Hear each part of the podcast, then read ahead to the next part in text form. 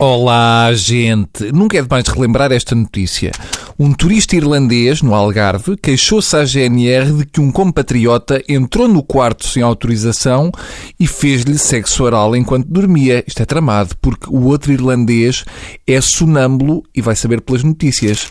In my dreams I was at Feira dos Enchidos terá dito irlandês. Então não é que o Papa João Paulo II foi canonizado? Ninguém me disse nada. Eu já faltei ao batizado, agora vou ficar mal visto.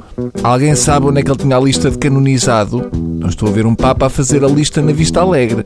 Deve ser em alguma drogaria onde vendem produtos para os ossos. Eu, por acaso, sempre imaginei que nos filmes pornográficos passados no Vaticano, tudo começava com uma senhora dona de casa que está sozinha e manda chamar um canonizador. Ele vai lá à casa canonizar e depois, puma! Bom, isto da canonização deve ser um processo complexo, porque nunca se percebe bem o que é isto. Eu ainda não percebi se na canonização há com e sem epidural. Segundo sei, deve começar-se por canonizar rãs e pássaros pequenitos e depois é que se passa para os animais de maior porte. Nunca tentem começar por canonizar um urso pardo. Nunca, porque pode estar só a hibernar. E claro que há meses melhores que outros para a canonização. Dizem que só se deve canonizar nos meses com R. Desta vez, para além do João Paulo II, canonizaram o João 23. É por ordem alfabética, agora estão nos Jotas. O Papa Xavier I e o Papa Zé 21 vão ter de esperar. Agora, é realmente admirável a velocidade daqueles que canonizaram João Paulo II. Antigamente levavam 100 anos para canonizar alguém. Agora as listas para a canonização já são mais pequenas do que as listas de espera para operar nos nossos hospitais. Uma canonização no Vaticano tem menos tempo de espera do que uma colonoscopia nos nossos hospitais públicos. Ainda bem que eles simplificaram a canonização, porque aquilo é uma coisa para miúdos.